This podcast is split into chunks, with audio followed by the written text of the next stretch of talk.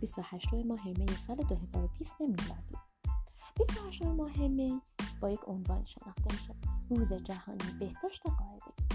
قاعدگی در ما که علل خصوص در کشورهای آسیایی متولد شدیم و بزرگ شدیم علل خصوص در کشورهای نظیر خاورمیانه عموما با یک شرم همراه بوده.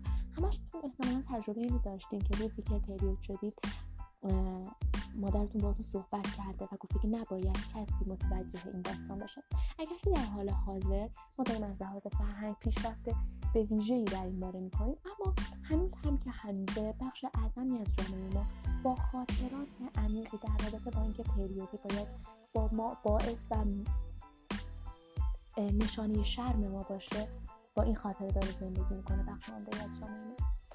اینکه چرا این داستان واسه ما شرمآور بوده برای مادران ما و مادر بزرگهای ما و چرا امروز ما نیاز داریم که این شرم رو کنار بگذاریم؟ یک داستانی که مربوط به ما نیست یک بحث جامعه شناسانه.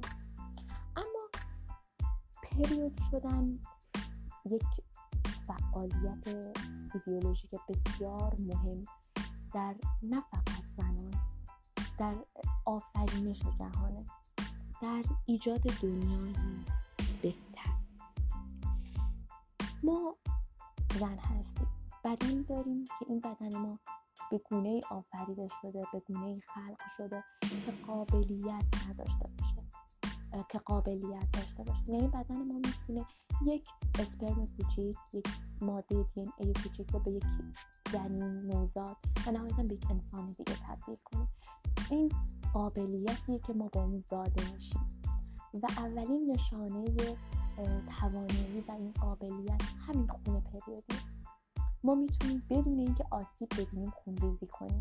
می‌تونیم بدون اینکه کشته بشیم دوباره زنده کنیم و متولد کنیم.